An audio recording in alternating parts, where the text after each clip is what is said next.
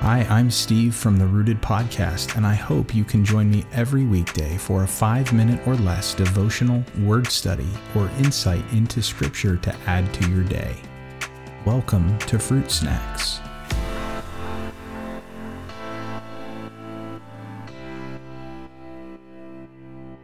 Hey everyone.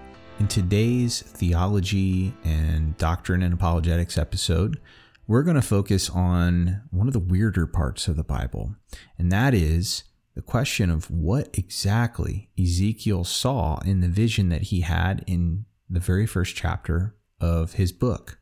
Now, there's been a lot of speculation over the years, and all the way down to some people suggesting that what Ezekiel actually saw was a UFO and extraterrestrials and all these other things and you you may even get that imagery when you see certain artist renderings of what was going on in Ezekiel chapter 1. And for the sake of time, I would encourage you to go and read for yourself Ezekiel chapter 1 verses 4 through 28.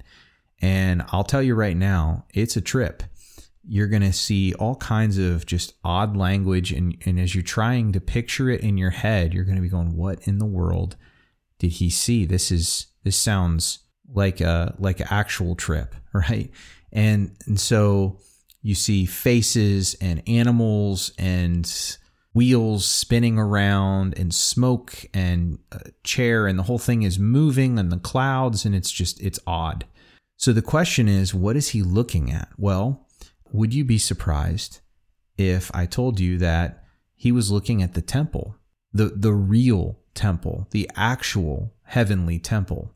And we know this because when we look at the way in which the earthly temple, Solomon's temple, was constructed, it's almost a one to one correlation. Now, it didn't float on the clouds and spin around and do all those things, but the imagery is nearly identical. So go with me to 1 Kings chapter 7. And the context here is the temple furnishings. This is how the pillars and the adornments and the furnishings and decorations inside Solomon's temple were constructed and made. But I want to draw your attention to a handful of verses that stick out like a sore thumb once you know Ezekiel chapter 1. I'll start reading in 1 Kings 7:27 to give us a little bit of a run up. He also made the 10 stands of bronze. Each stand was 4 cubits long, 4 cubits wide, and 3 cubits high. This was the construction of the stands. They had panels, and the panels were set in the frames. And on the panels that were set in the frames were lions, oxen, and cherubim. On the frames, both above and below the lions and oxen, there were wreaths of beveled work. Moreover, each stand had four bronze wheels and axles of bronze.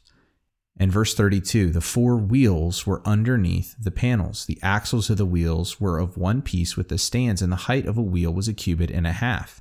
The wheels were made like a chariot wheel. Their axles, their rims, their spokes, and their hubs were all cast. And if you skip down with me a couple verses to verse 36, we read this and on the surfaces of its stays and on its panels he carved cherubim, lions, and palm trees according to the space of each, with wreaths all around. Now, when you go back and read Ezekiel chapter 1, it seems pretty clear. Ezekiel is looking at the temple because what we know is that the Temple of Solomon was constructed on a template why did God give the instructions that He did for how the temple here on earth was to be built?